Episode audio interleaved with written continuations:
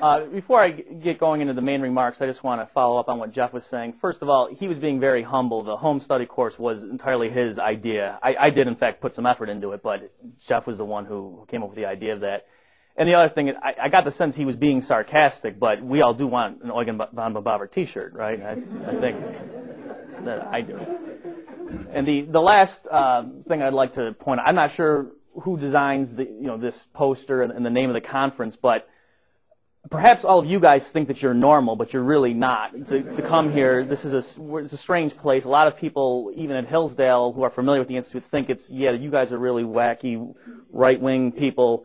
And so they, you know, I was asking guys, can you proctor my exam on Thursday because we're flying down to the Institute? And they said, oh, what's it on? I said, oh, we're doing the economics of fascism.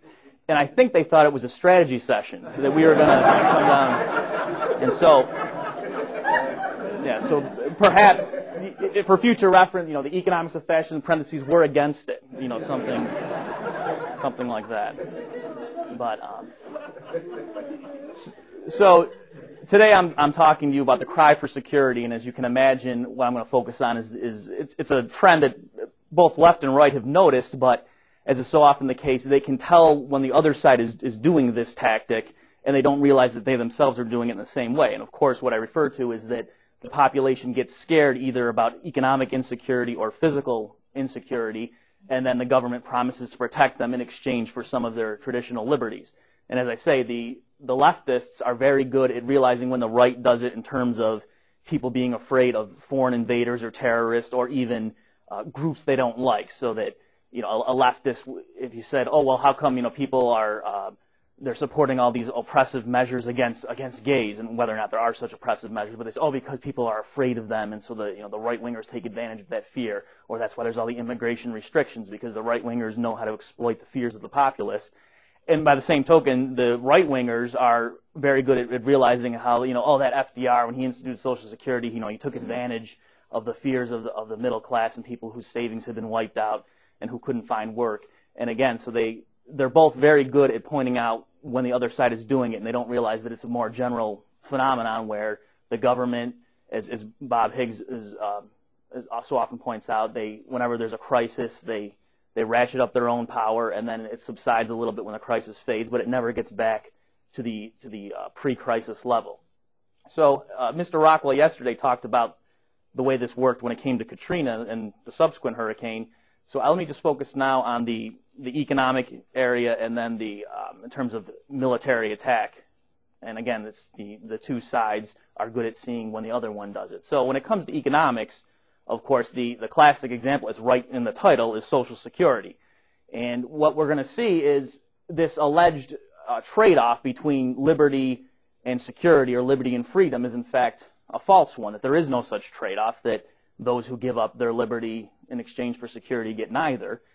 And there's, but there's a two-pronged way that this operates. That uh, on the one hand, it's that given everything else the government is doing, it's more than overwhelming what they're apparently claiming to do on that one issue in question. So when it comes to economics, for example, uh, in the American case, people during the Depression, of course, were dispossessed and they could massive unemployment and and FDR promises them a new deal and they go for it and we institute Social Security because apparently the the free market couldn't handle pensions and so on, and, and insurance uh, programs in the free market wouldn't have been successful. And so that's why the government needs to come in and, and, and ensure that this, these things happen.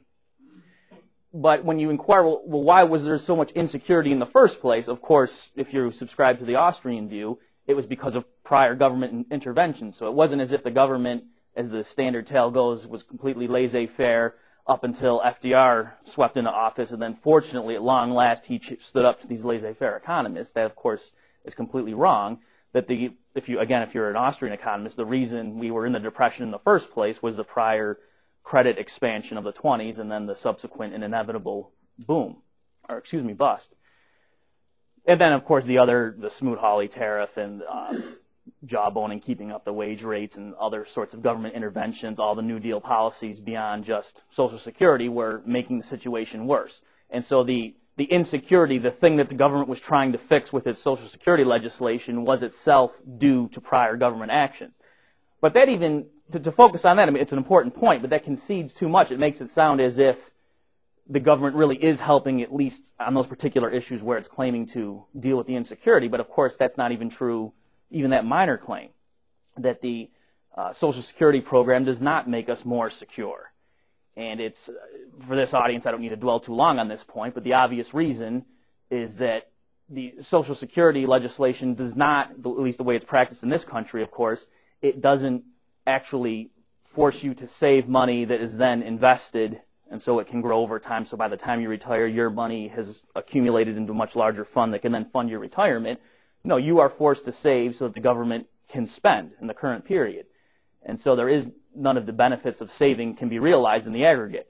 It would it would it would make more sense. It still would be a bad idea, but if the government simply required people to save some of their money in private insurance plans or pension plans, then you could understand an advocate of that thinking, okay, we're going to take care of the short-sightedness of these silly individuals left to their own devices, and the government's going to step in in this way. We're going to avert the catastrophe that happened, uh, that was manifested in the 1930s. But again, they don't even do that. It's they force people to save, and the government spends all that money in the current period. And what's interesting is, again, going along the earlier theme of how this alleged um, dichotomy where, where the one group thinks that the other side's doing it when it comes to economic issues and the other group side thinks that the other side's doing it when it comes to uh, national security. It's interesting that I think if you ask the average American, where do you think Social Security programs started, they would probably think, oh, I don't know, in, in Sweden or some, you know, real uh, tolerant uh, nation or, you know, culture that's, that's very leftist according to the standard terminology. But no, if you, the, the standard date for or the standard period for when modern Social Security started was was under Bismarck in, in Prussia, and it's not you know he's not usually considered to be a, left winger, and it's it, it's just ironic that I remember when I myself first heard that I, I was surprised that the modern welfare state had its origins. You know, I had this idea that at least if you were a militarist, you were a manly man, and you thought that those who you know, couldn't hack it in the market would should just starve to death or something, or they should just you know go drink more protein shakes. But no, that's not that, that's not that's not it at all. If you if you study history, that it's precisely the the militaristic uh, regimes that also foster the cradle to grave protection.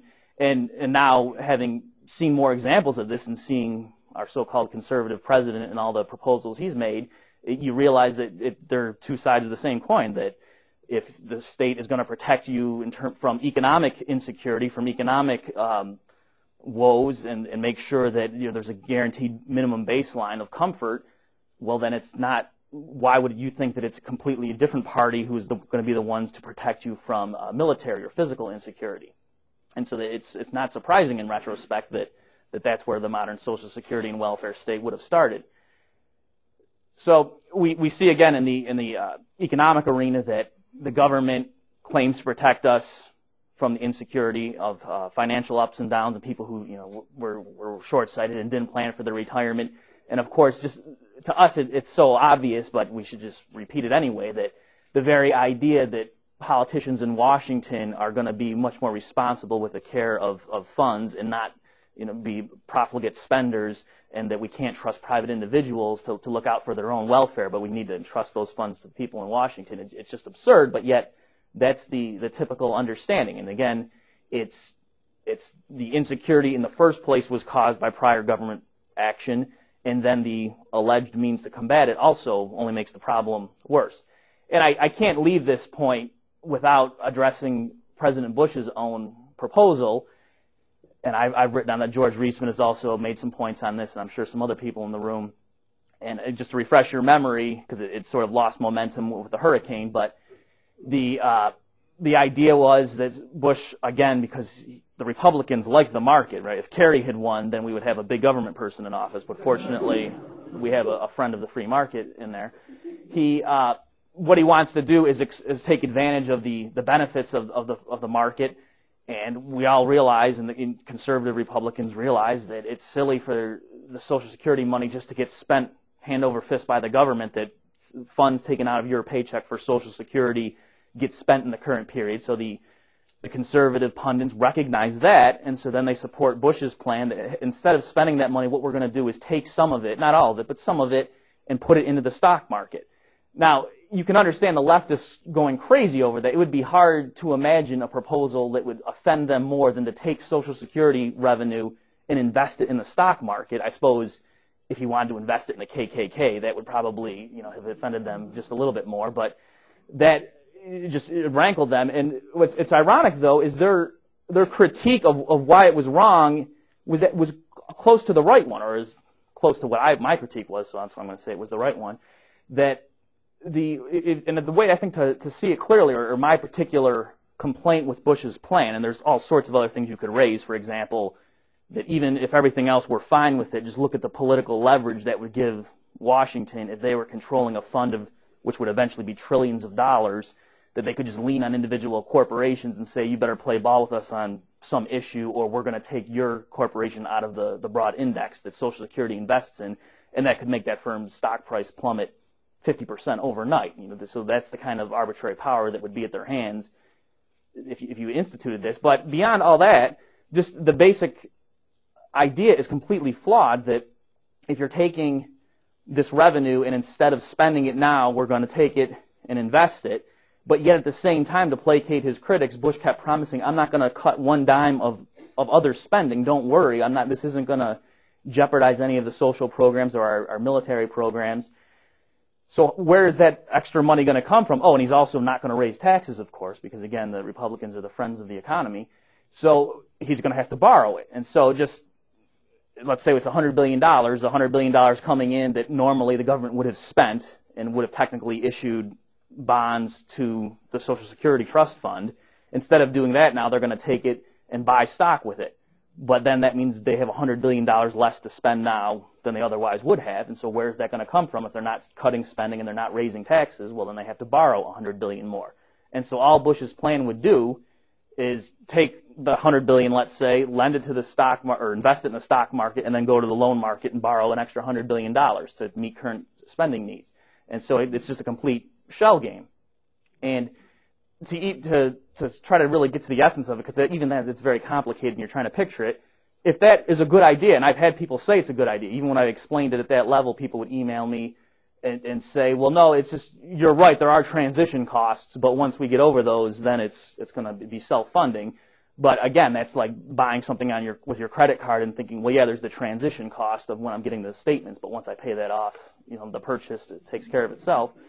Uh, to, to, to see past all the complexity of it, if, if Bush's plan really were a good idea, then by the same token, let's just why doesn't the government, in addition to whatever else it's doing, borrow an extra trillion dollars and then invest it in the stock market? And the government's only going to pay what four or five percent to get that extra trillion dollars, and it's going to make on average more than four or five percent in the stock market. And so the few points differential times a trillion dollars, that's a lot of money that Bush just found out of nowhere. It's free money, just tens of billions of dollars lying around because of this brilliant plan.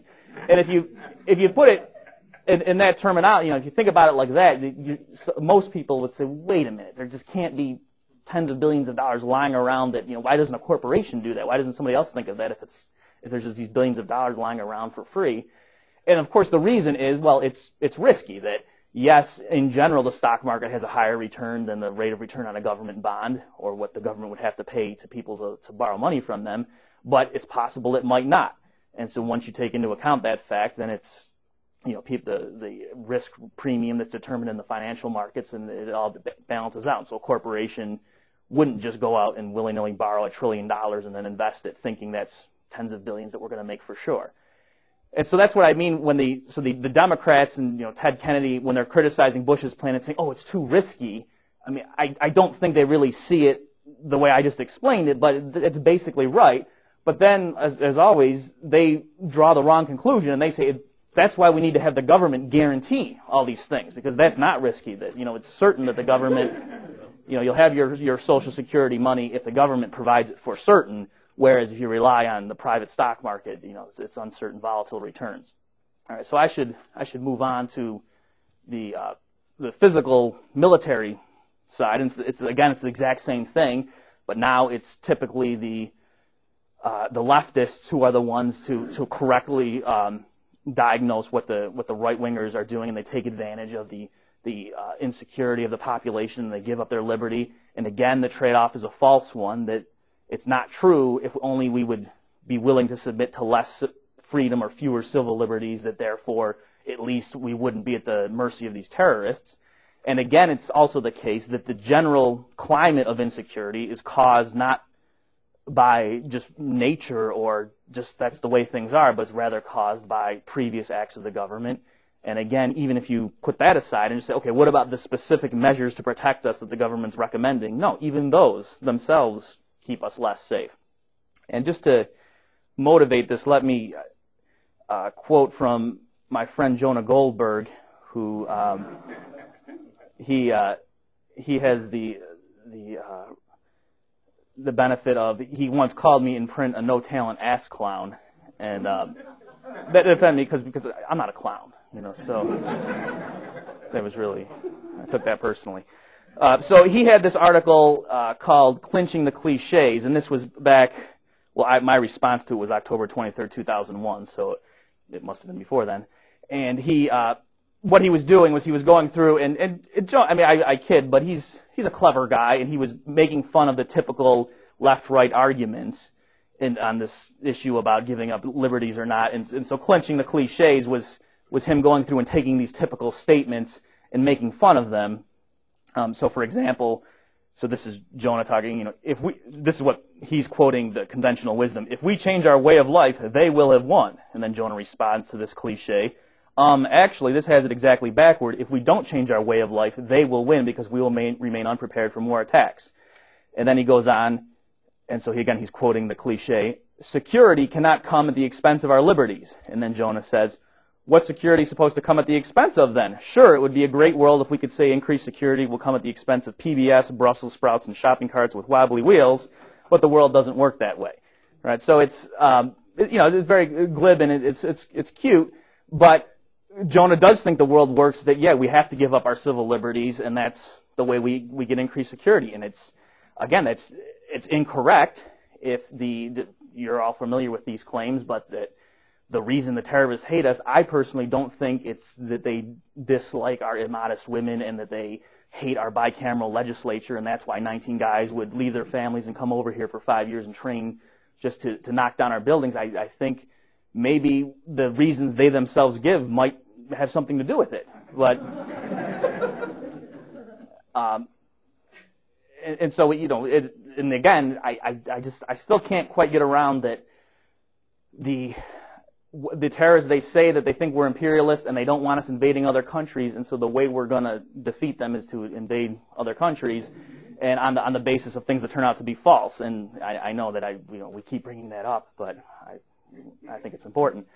Um, and, and again, I, I just also, in terms of the, these cliches, I might as well mention one of the ones that, that irks me is, I'm sure many of you have, have had this happen where you're, you're discussing the war and you're very critical of, of Bush and so on, and then someone will get real haughty with you and say, um, you know, it's, it's ironic because our troops over there are defending the very freedom that you need to criticize the administration, you know, and you're supposed to, but is it really true that Osama bin Laden or Saddam Hussein wanted to censor my ability to make fun of George Bush? I don't. I don't. I don't think that's what their goal was, but in any event, fortunately, the troops are over there making sure I can criticize the federal government. So the, and then on to the, the specific issue that, okay, sure, and this is what other people will say to me that, yeah, I grant you previous administrations have done silly things and you know, especially, you know, of course, it's always Bill Clinton's fault that, you know, the Clinton administration really fumbled the ball and they shouldn't, should have done X, Y, and Z and then we wouldn't have had September 11th. But given that that's all happened, given where we are now and these people hate us, you know, if we pull out now, we're, we're, we're gonna, it's not that they're all just gonna forgive us and we'll go their merry way. And, and so even, even there, it's still not the case that what the government is doing to protect us is actually successful. And I can remember, I don't know if it happened nationally, but certainly I was a graduate student at NYU at the time, September 11th attacks, and for a while there were troops walking around M16s in the street, and I, and I remember thinking, okay, so this is what a police state is, is like, and and some people, because of course, as you can imagine, NYU, they you know they on the sidewalks outside, the people were writing in, in uh, crayon, you know, Bush is a terrorist and and things like that. But beyond the, the graduate community, I think most people, and, and some even in my family, were saying, you know, I, I feel safer knowing that these, these troops are around.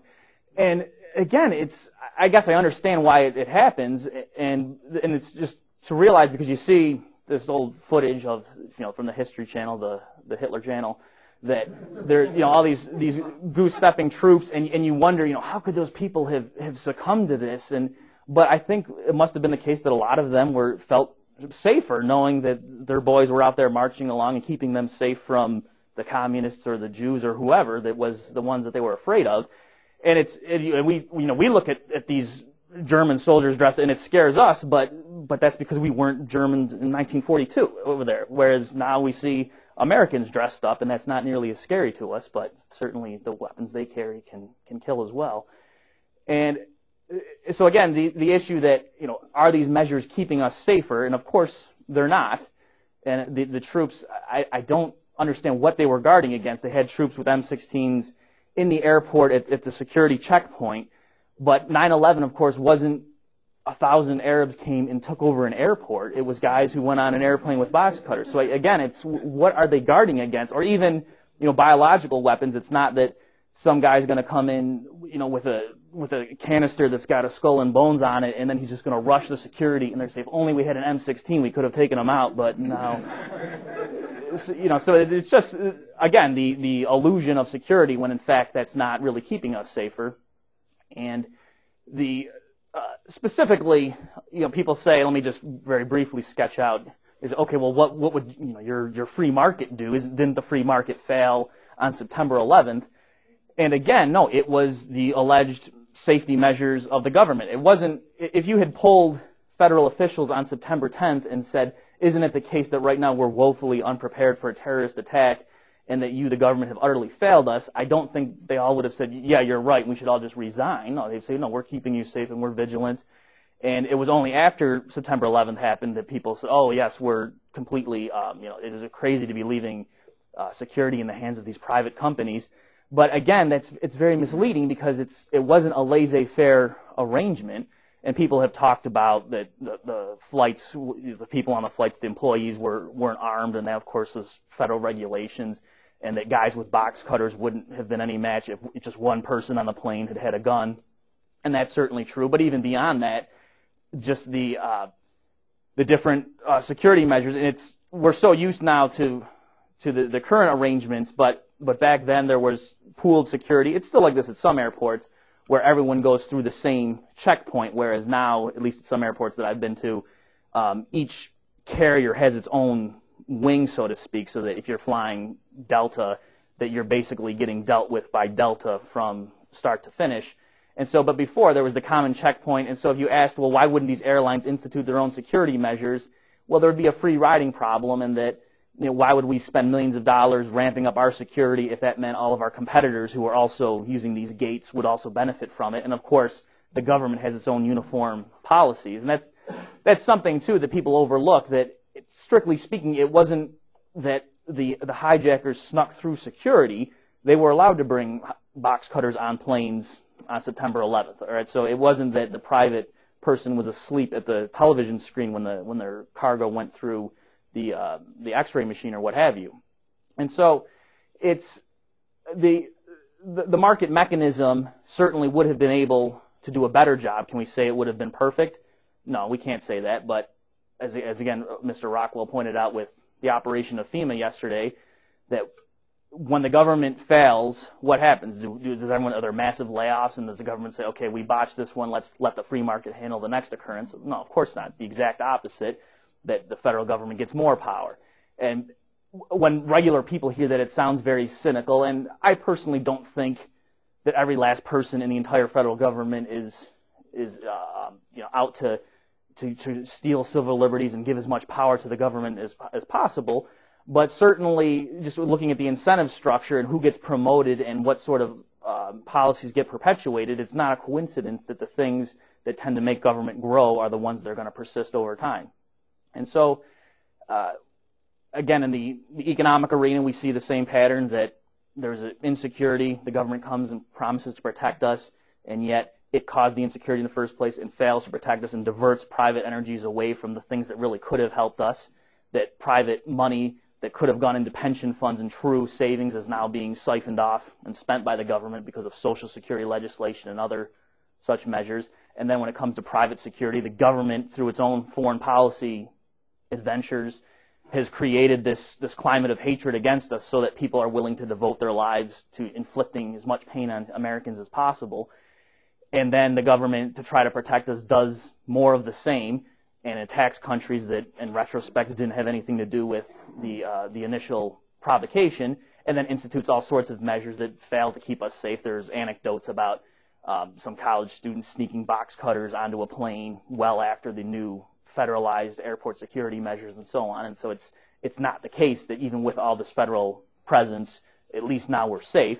And yet, we now, of course, with the Patriot Act, we still have we have less liberty than we had before, and we're still unsafe, as the recent alarm in New York City shows. So it's uh, all we can do is, is, is diagnose it and point to it. And I suppose you say, well, what's how are we going to fix the problem? How are things going to get better beyond just us pointing it out and, and we in this room can recognize it? I suppose there's nothing more we, well, one thing you can do is write checks to the Mises Institute. That's, that's one thing to do.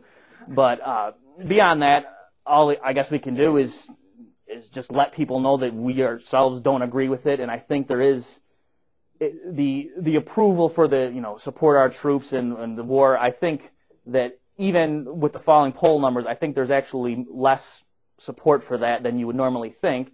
And in certain environments, I, I mentioned in an earlier speech here at the Institute that I was in the Atlanta airport with my wife, and when troops would come in, the entire airport would just would applaud them, and and so and so we didn't, you know, just little things like that. But I think a lot of the people, but even with my views, I, I felt very uncomfortable not applauding, and so I'm sure there were plenty of people applauding who really that wouldn't have been their natural inclination, but they didn't want to be seen as a as a traitor, and or we were in in our church and there was a video on the anniversary of September 11th just showing the you know the firefighters and people jumping out of buildings and, and uh, it was put out by Fox incidentally this video and showing President Bush you know it was it was music playing and you know so you could just see him talking. And then at the end a guy in the back gets up and starts applauding and I I really don't know what he was applauding because you know it wasn't it was it was just a documentary but um but you know, and, and we we remain seated, of course, and so I mean, just little things like that is all I, I can I can recommend to to try to to show that you don't give your support to what's going on, and at least if nothing else, later on when when your children or grandchildren ask you when they because I think in the history books it's going to be clear when enough time has passed that this whole episode was crazy. At least you can say, well, I wrote letters to the editor and I certainly didn't applaud, and and that's maybe the best we can hope for. Thank you.